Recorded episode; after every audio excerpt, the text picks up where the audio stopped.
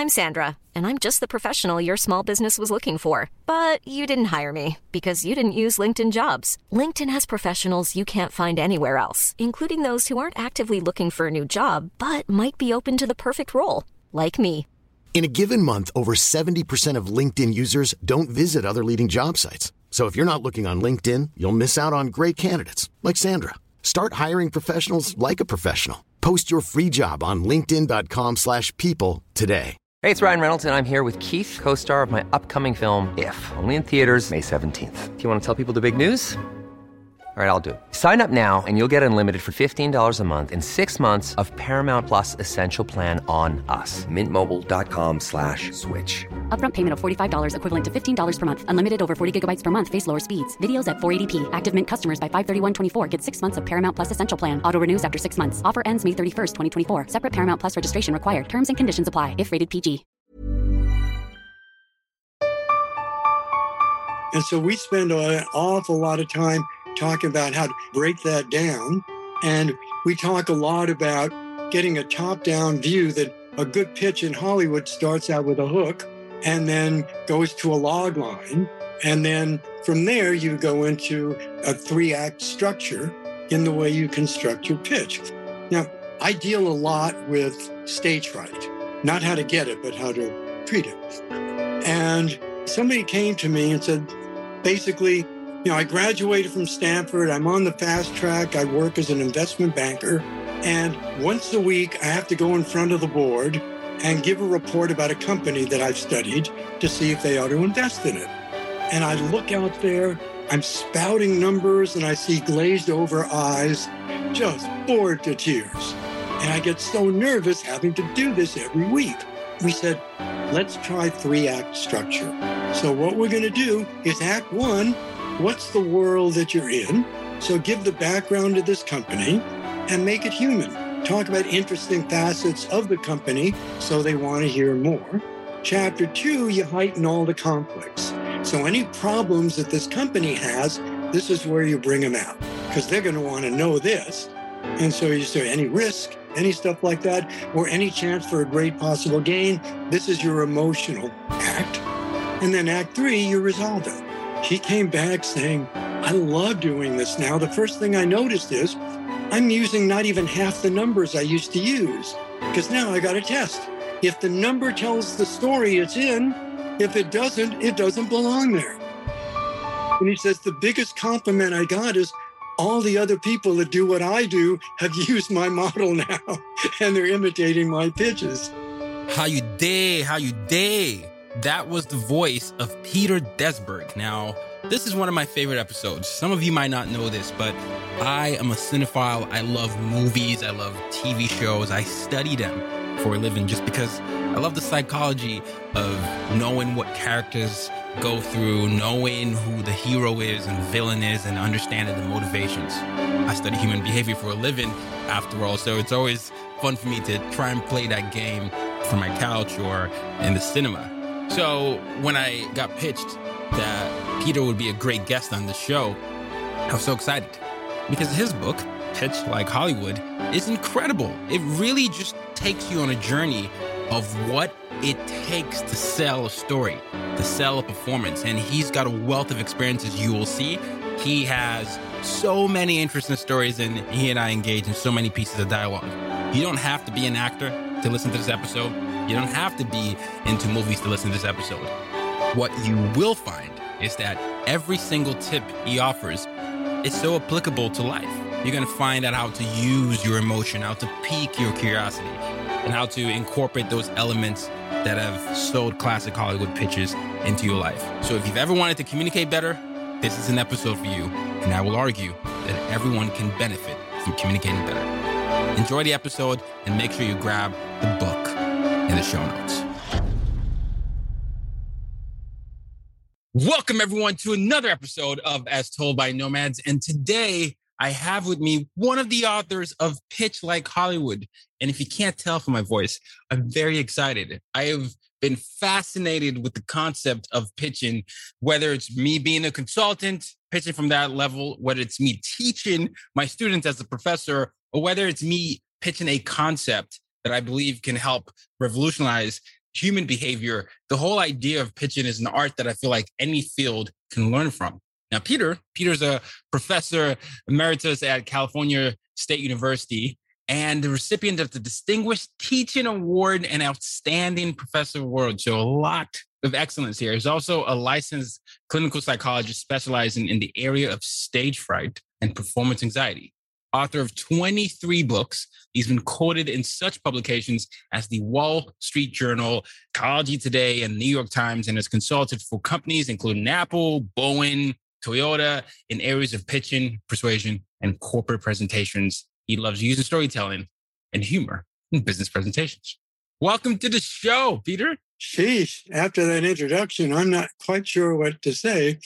Um, you know, let me tell you about one of the worst introductions I've ever had. A colleague at the university said, Hey, would you come into my class and give a talk about the uh, cognitive therapy of depression? I said, Sure. Says, Do you want an intro? I said, Yeah.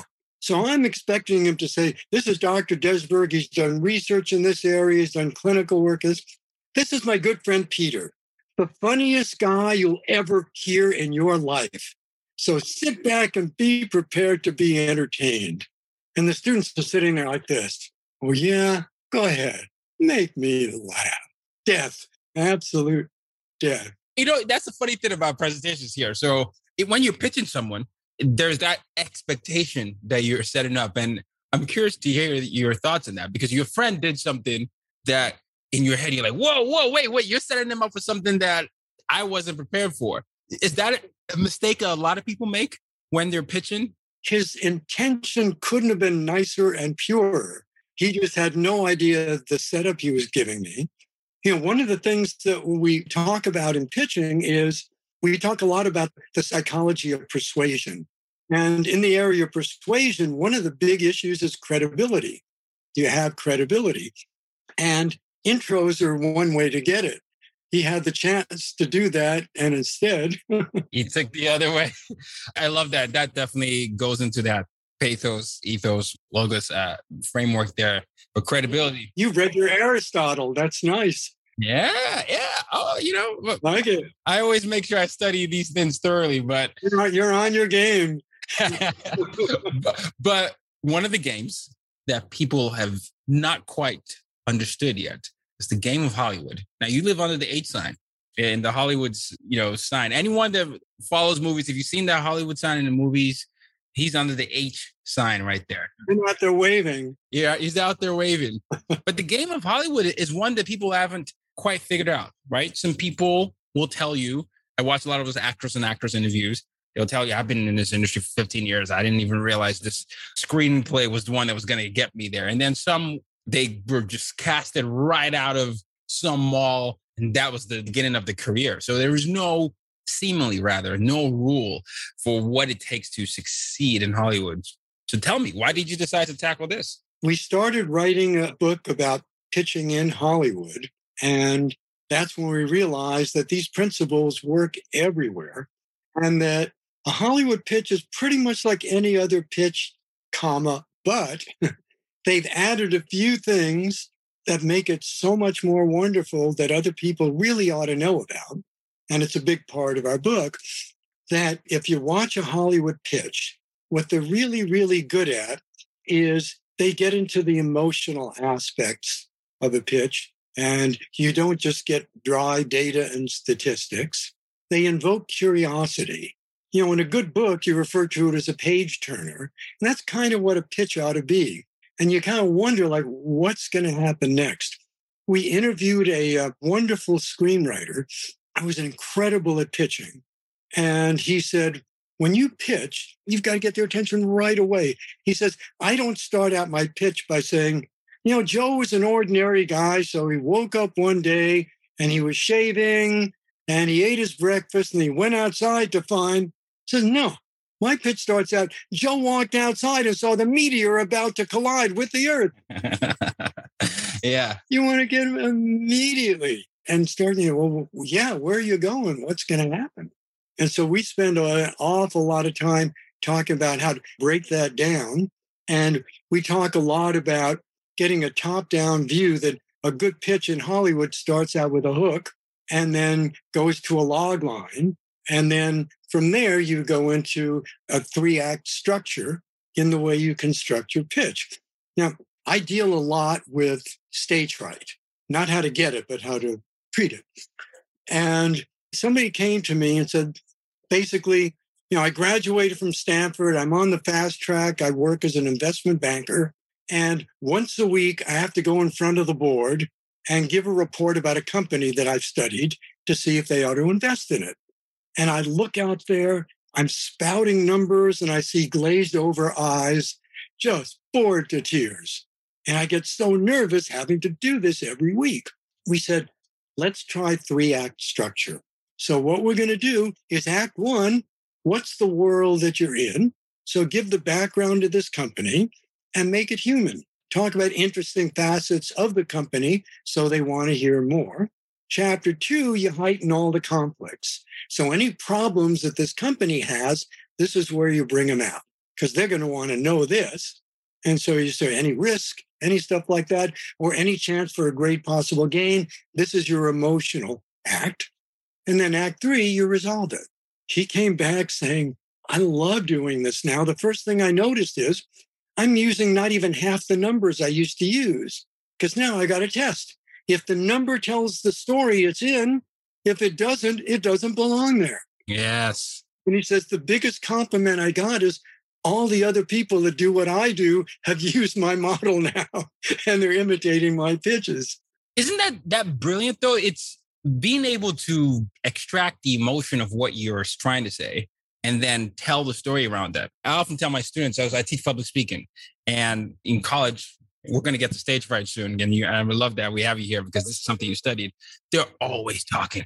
I can't, I, you know, I can talk to my friends, but uh, no, it's the stage fright. I can't get there. I'll have them do an introductory speech as the first assignment. And I always tell them to find an object or picture that is really important to them. And I want them to tell the class how that's significant to them. I just leave it vague like that because I want them to be able to translate that in an interesting way. And oftentimes they'll do it the way the gentleman you brought up does it. You know, they'll be so technical about it. And then I always tell them, all right, let's try an exercise. Tell me what the theme of what you were saying is or what the emotion of that speech was. And they'll say, well, you know, it's like about solidarity. It's about perseverance. And then I'll tell them, imagine you had started that speech with the way you explained this to me. We would have been more hooked as opposed to saying, well, my object is this and well, I don't know. I guess it's I like it this way. I couldn't think of, you know, that's how they usually start. And it's such a conversational approach when you find out what the emotion is behind what you're trying to say, as opposed to looking at it from such a technical point of view that you take away the emotion. Totally. And if you can get a story that has that in there to start, you nailed them. I give talks on stage fright all the time. That's that's what I was going to ask on. What is the problem with stage fright? Here's the way I start. First thing I do is I say, you know, to make this more interesting and to get you involved, I'm going to pick three people at random as volunteers to come up and introduce themselves. But I don't just want you to say, Hi, my name is so and so. This is what I do. I want you to make yourself sound incredibly interesting. The goal is when we take a break, everybody wants to come over and meet you and get to know you better. So tell people what's unique about you, why you really make a difference in their lives, why they should want to get to know you. And then I say, I don't want to just spring this on you. So I'm going to give you a minute to think about. And literally, I have a clock on the screen counting down seconds. Meanwhile, I'm walking around the room making eye contact with everybody, scaring the hell out of them. And of course, they're dying now because they're thinking, like everybody in the audience is thinking themselves, I know he's going to pick me. I know it's going to be. So then I'm looking at him in the eye. And then I say, you know, I hope you don't mind if I take a couple extra seconds because I love tormenting people like this. and so they're dying now. And then finally I say, relax. I'm not going to make you get up and do this. But normally you start a talk and nobody's involved emotionally. But you guys just got in touch with your own stage fright. Wow. And so now when I talk to you, you're feeling what I'm talking about, not just hearing it. Wow. I, I, that is so brilliant. I was listening to you thinking, oh, he's, I want to hear who he's going to pick, who he's going to pick and what they normally do. And the approach you took actually, it's such a great way of internalizing that. Now, this is me playing the other side consistently because I hear it all the time. They'll still say, look, I get it. I know my stuff. but I still can't deal with the nerves. I'm always shaking. It takes away my emotion. I sound robotic. What can I do? What is happening within me? I have my panic attacks, all those things. What do you say? Oh, yeah. Since we have four chapters in the book on this, I'm limited in what I can say here. Oh, yes, yes. Make sure you get the book. I'll give you a couple of things. One thing that I make sure of is every two or three minutes, I'm going to say something to them that I know is going to get a reaction. It'll be a story, it'll be a joke, it'll be a question, but I know I'll get their involvement. And so I look for, no matter how this is going, I know in a minute and a half, I'm going to wow them with something. So I'm always looking forward to the next thing I'm going to say. And there are things you can do, like asking questions of an audience, if they're good questions, is a great tool, especially if you make them counterintuitive. If I say to you, for example, Taya, what do you think is the thing that the Chinese steal from us more than anything else? Mm. And most people are going to go for uh, they're taking videos, they're stealing music. And so by asking you the question, you think of an answer, and now you're involved because you say, I wonder if I got it right. So I've got your involvement now because you're invested. And then I'm going to stun you with the answer. Now, I know that sounds kind of cocky to say, yeah, well, I bet you don't get it, but I bet you don't. Prozac. I had no idea. Who no. They're stealing our pranks. Uh, They're getting our antidepressants. And so now the nice thing is, I got them. They're invested. They want to hear what I'm going to say next because they don't know. And it's not going to be boring. that's the secret, though. I use that as, as an example. I always ask people to come up with an attention getter in a certain way. So I will tell them use a story, ask a question, say a statistic, like an odd statistic. Some statistic like 2% of you will be rich by the end of your 30 years or something like that, just something like that. And the reason I always have people do that, in addition to this one more tip here, which is using your observation skill set. So if you come into a university and you see, I don't know, a slogan or something, and it relates to you in some shape or form, or you see some people using it and some people not. Hey, I noticed half of you there did this. All those little moments buy time for you to actually even feel more confident because you're getting engagement from an audience. And a lot of the things a lot of people feel stage fright about is the audience going to even like me? Are they going to get me? Are they going to think I'm serious? But when you get a reaction out of them, that lessens. And then you feel more confident. You nailed it. There are two predictors of how much stage fright somebody's going to feel. One is fears about their competence. I'm going to screw up. I'm going to forget. I'm going to stammer. Uh, I'm going to get things wrong. I'm not going to be able to do it. For me, the worst example of this for people is music students having to do a recital. You know, it's like, oh Lord, please just make my fingers hit the right keys. That's all I want.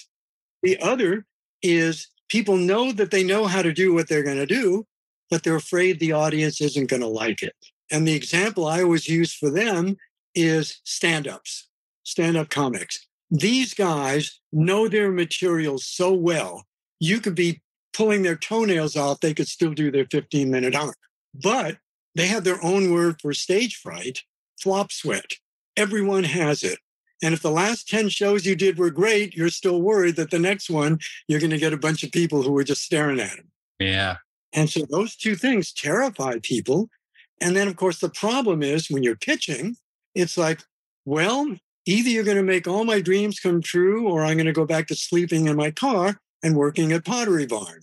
So, you know, the, the stakes are so high that obviously you're going to feel a lot of this. And that's why you decided to pitch at Hollywood. High stakes. Couldn't be any more so.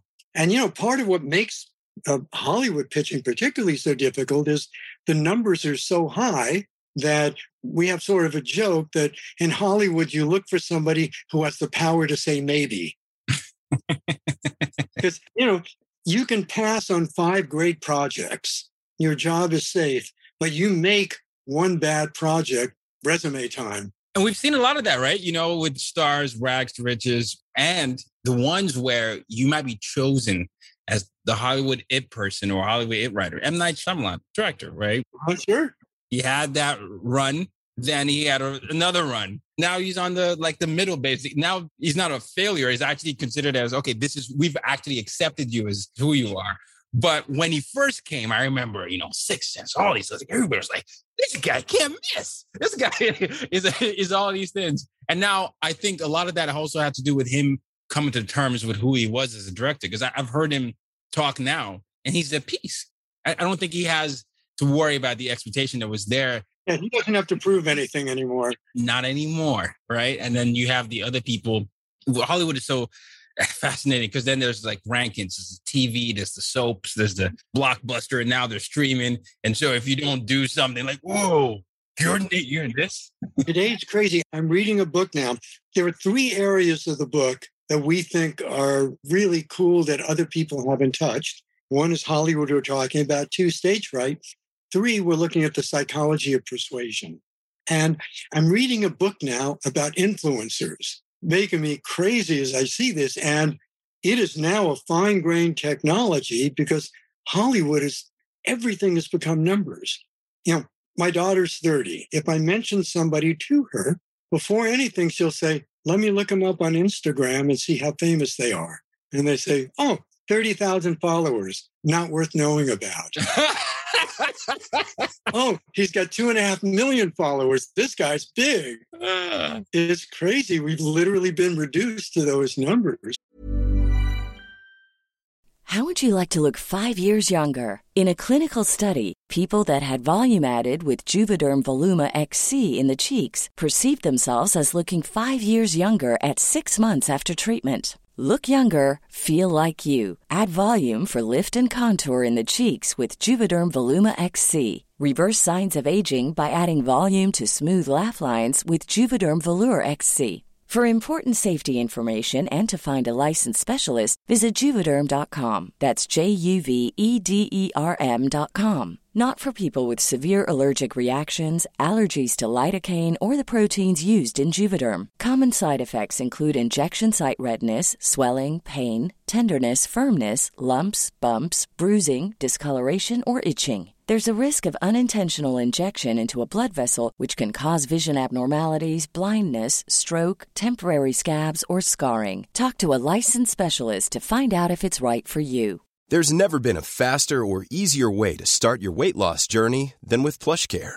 PlushCare accepts most insurance plans and gives you online access to board-certified physicians who can prescribe FDA-approved weight loss medications like Wegovy and Zepbound for those who qualify. Take charge of your health and speak with a board-certified physician about a weight loss plan that's right for you. Get started today at plushcare.com slash weight loss. That's plushcare.com slash weight loss. plushcare.com slash weight loss. Influencers, which are like 95% women, they're making six figures just to influence a product, just to endorse a product. It used to just be, you know, you got uh, LeBron's jersey up there. You know, used to be athletes and actors. Now they're influencers. What's your skill? Oh, my skill is being famous. Ah, oh my gosh. Yeah, this could be a whole different podcast, but this persuasion skill is so interesting for me because I, I am in my 30s. I teach kids in their late teens and early 20s and even MBA students sometimes. And the shift is happening.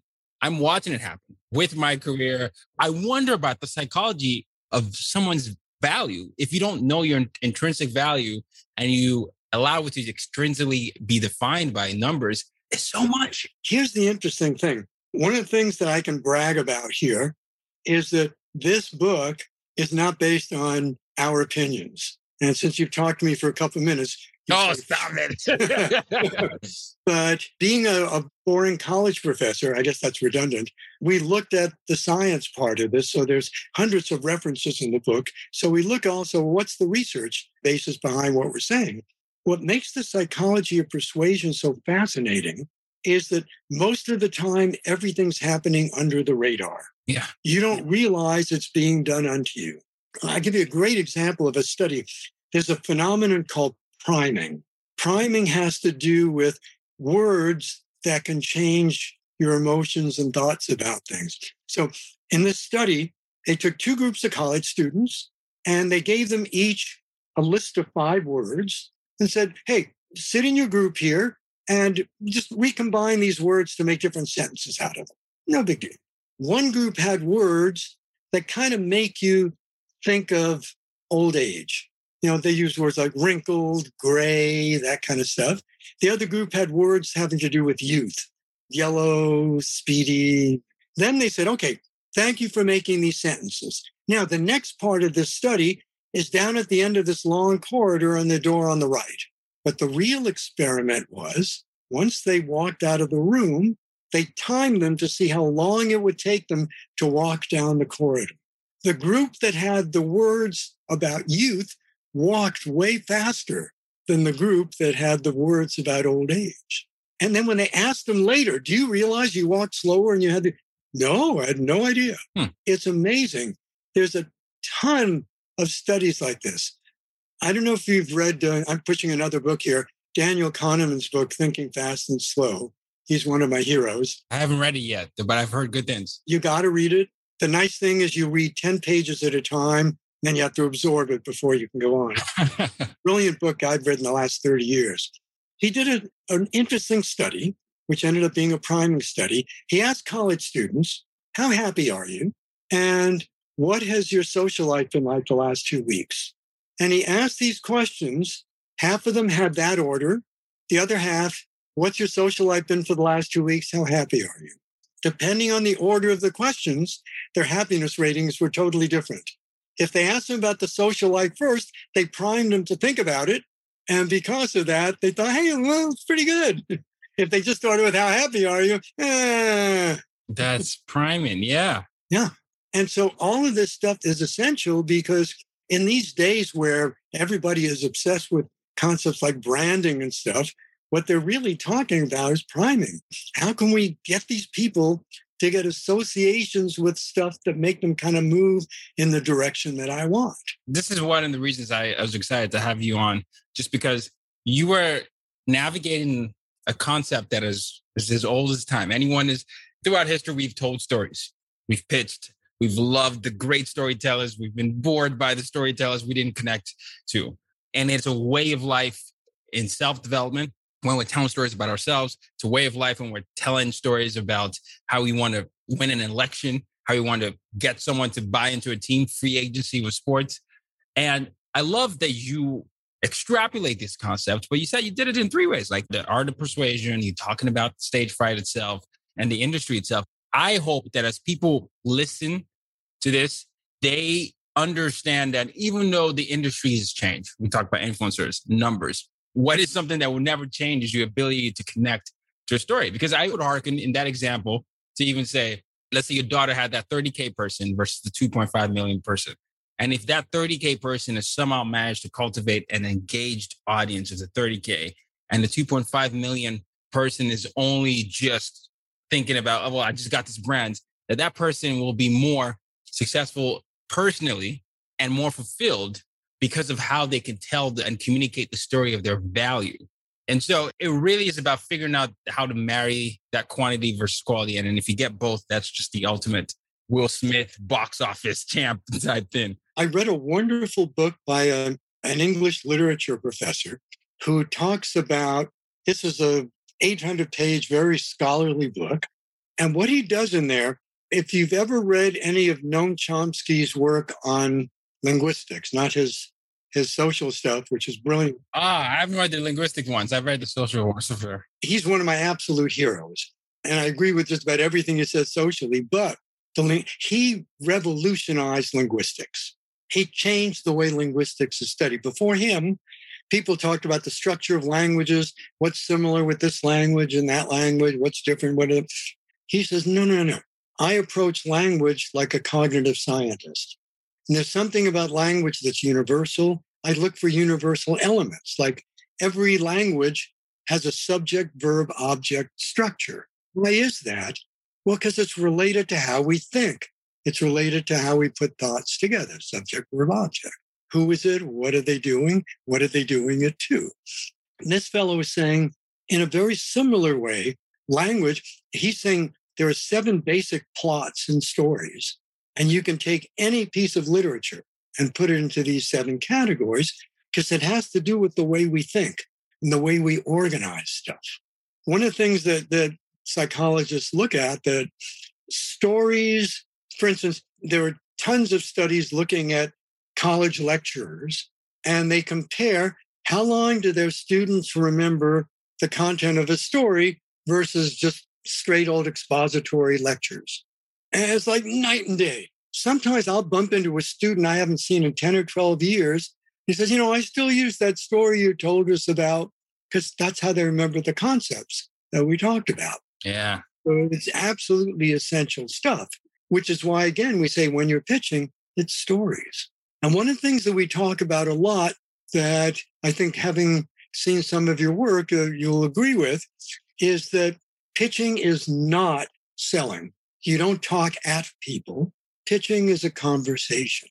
Great example of this. One of the other things we did in the book, heaven forbid somebody read a book of my opinions. Oh my God, it slit your wrist. But we interviewed a lot of people who were very successful at pitching and got great stories. And one of them was this woman who's the, at the time, was the president of an advertising company. But she talks about how when she was first starting, she went out on a pitch with her art director. And the art director finishes saying, okay, we've got the ideas for six different ad campaigns, goes through each one. And he says, well, what do you think? And the guy says, I hate everything you've shown me. I've hated every one of those. And she says, Oh, I got to waste the time. This is terrible. We failed. And this guy smiles at the person who just said, I hate everything you showed me. And he says, Which one did you hate the least? And he got the guy to start talking about why some were not as terrible as others and what he was really looking for. And that opened up this huge conversation till they got the kind of thing he wanted and they ended up selling him. Wow. Because he turned it into a conversation and he got the guy to talk about what he was interested in rather than me telling you what you're going to want. I'm now really getting your essence and finding out what you want, which is what I'm here to find out about. That's such a great story. It's a great illustration of it too. Definitely. And again, we're going to put the link to the book in the show notes so you can definitely internalize all these things. And I don't want to monopolize all your time because I know we'll come to a close here, but I do want to give you a chance to talk about your co-author, Jeffrey Davis. Jeffrey is a third generation Hollywood guy. His dad was Hollywood royalty. He was a showrunner for I Dream of Jeannie and uh, The Odd Couple. If you've ever heard of the Iowa Writers Workshop, which is like the, the Harvard of writing programs, that's where Jeffrey got his MFA. He is an incredible writer, playwright, and he teaches screenwriting at uh, Loyola Marymount University. It's funny. People are always saying to him, Can you really teach somebody to be a screenwriter? Mm-hmm. And he smiles at them and says, We can teach craft, we don't teach talent. Ah. oh, Gus. That was a um, great answer. He is a, a brilliant writer and editor. We're lucky that we're both writers, but our skills are complementary. So every dialogue has two voices. And I'm going to tell you how we work because you're the son of a diplomat. Yes. So I think you'll appreciate this. I once heard the art of diplomacy is saying nice doggy till you can find a big rock, which made me laugh. But when we disagree on something, what we do is say, okay, we're going to each pitch the other one on our idea. And then if either one of us still doesn't like it, then we're going to just chuck the whole thing because we have enough belief, first of all, in the other person's taste and reasoning, but also we think we're creative enough. So if either one of us like doesn't like an idea, we can come up with something we'll both like. And so we never argue, which is great. We disagree, but we never argue. Because if we can't convince the other after one go round, then we say, there's something better out there. Let's switch gears and find it. I wonder if a lot of couples could use that. that sounds like a, a life skill there. He's talked about screenwriting, and I, and I again, I'm a student of this just because I'm always fascinated by stories. One of my favorite screenwriters would be Aaron Sorkin. And I remember, oh. Yeah, and this was after The West Wing. Screenwriter, the man is a god. You see, look at you. Yeah, and so you're talking about someone like Aaron Sorkin, and then you think about someone like who I also admire was Lin Manuel Miranda. These are people constructing such complicated dialogues. And in Lin's case, also songwriting, in addition to you know, it's a Broadway play, it's a movie, directing, all these things. If you could just take me into this is just for my own pleasure here. What is happening inside someone's head for them to be able to inhabit all those worlds and then communicate that in such a way that translates? I almost have an answer for that.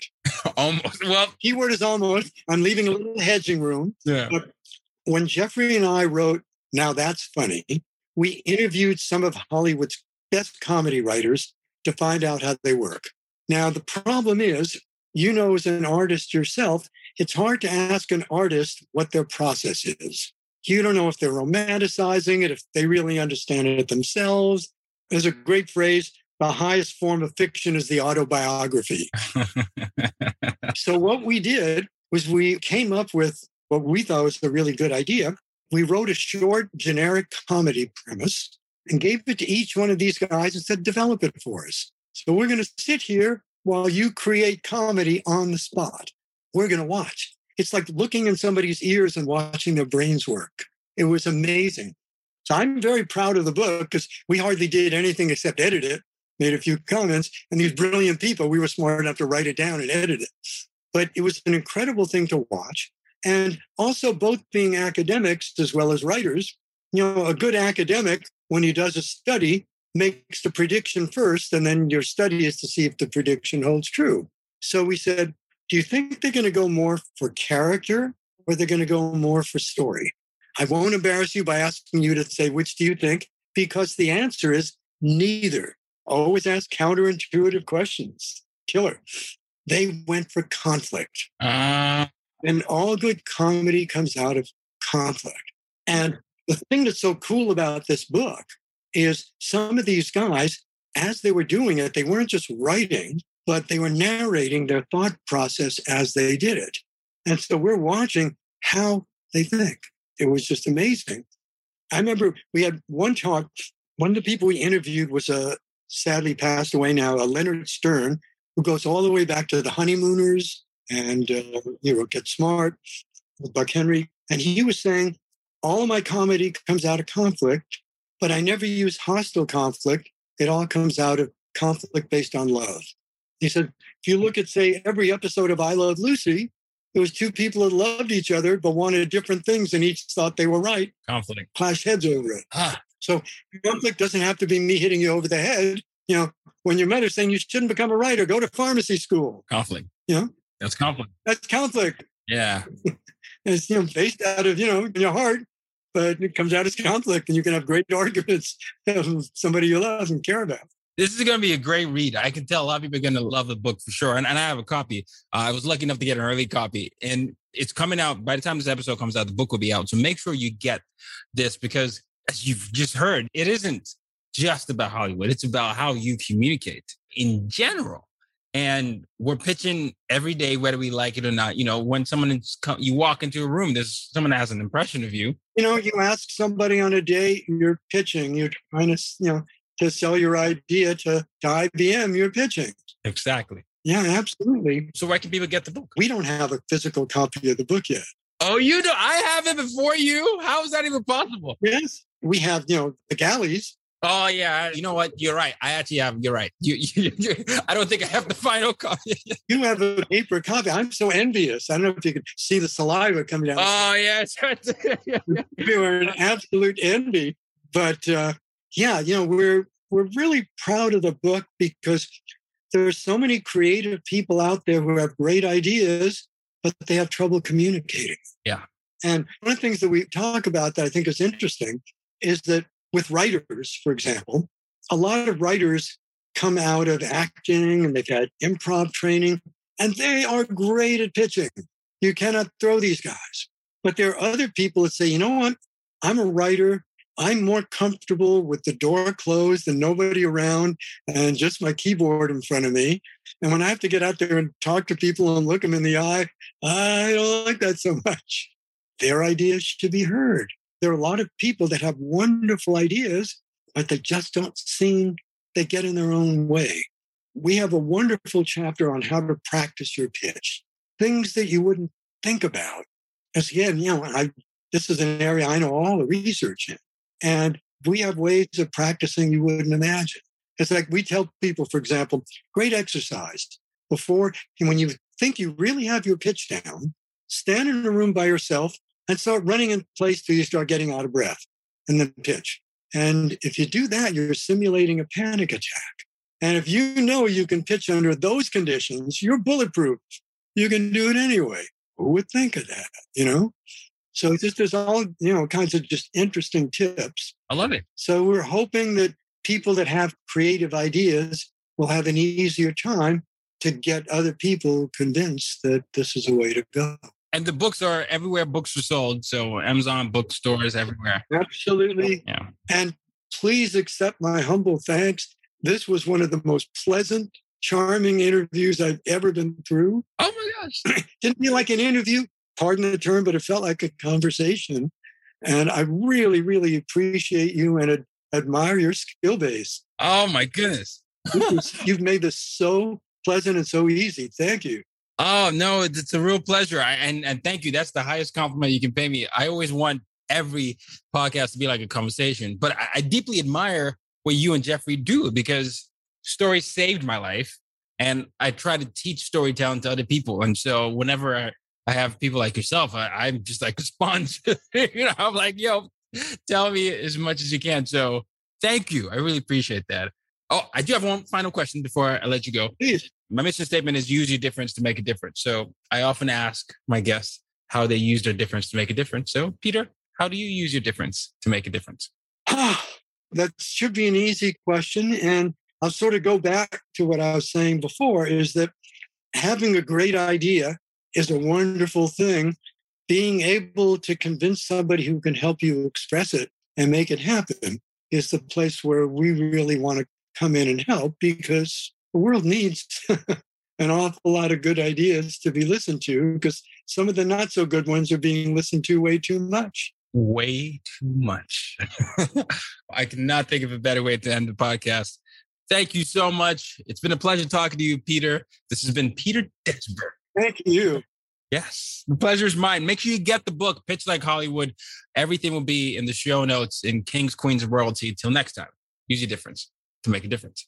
You've just been listening to the As Told by Nomads podcast. For more ways to reach out to Tayo and to use your difference to make a difference, head over to www.tayorockson.com.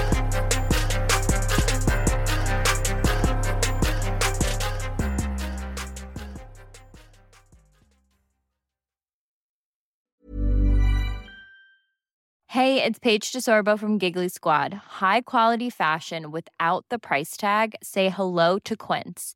I'm snagging high-end essentials like cozy cashmere sweaters, sleek leather jackets, fine jewelry, and so much more. With Quince being 50 to 80% less than similar brands. And they partner with factories that prioritize safe, ethical, and responsible manufacturing. I love that. Luxury quality within reach. Go to quince.com slash style to get free shipping and 365 day returns on your next order. Quince.com slash style.